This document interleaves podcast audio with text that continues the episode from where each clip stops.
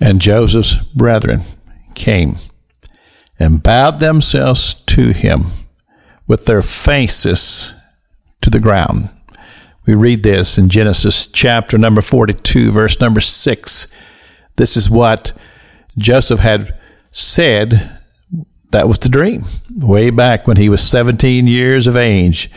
Now, through all the ups and downs and the upheavals of his life, he's come to this point to where that which had been uh, dreamed, uh, let's say prophesied, was coming to pass. It's a awesome moment in history. Here, Joseph, uh, brass young man that he was at the age of 17. He reminds me a lot of times of a, of a teenager whose uh, parents buys him a fancy car. And he's ripping and running up and down the, the highway and just kind of being a menace I don't know whether it was quite that extreme, but I just see him as this young man with that, that fancy coat that his father had made for him, and he's just going around and just telling his brothers all about it to the point to where they were just sick of it. And I can identify with this. I remember uh, back when uh, God called me back to radio. I was so excited because I'd gotten a clear word from God, something I had wrestled with for quite some time because I'd been out of the radio ministry for 20 years. And uh, when that call from God came to me so clearly, and I uh, found myself back doing radio again, I was so excited, and I was just wanted to talk about it all the time. And people come around, and I want to talk about it. And I began to realize that people were just kind of getting turned off by it all. So I made a decision. I said, I'm just not going to talk about it anymore. I just go do it. And that's what I've been doing for the last 20 some years. But Joseph was, he had become an annoyance to his brothers. And when they saw him coming across that plain, because he was coming to check them out, because that's where his father had sent him. And they were up at a little higher level and they, they plotted. They said, We're done with this kid. Let's get rid of him.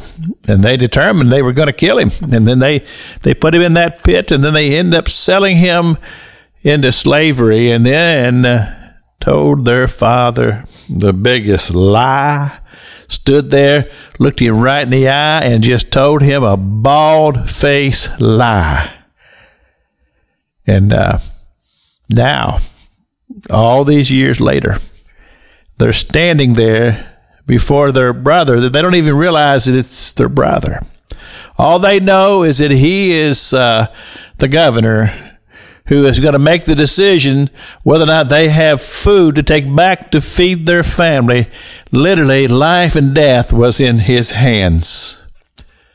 And uh, that's why they bowed, because they were desperate. But yet, God had worked the plan. Listen to me now.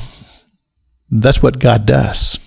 That's what God does. God is working in the plan. He's worked the plan of salvation. As we say, the scripture is the theme of the Bible, the redemption of man, from Genesis to Revelation, the redemption of man. God's working the plan.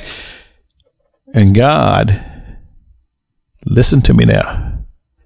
God is working the plan in your life too, and mine.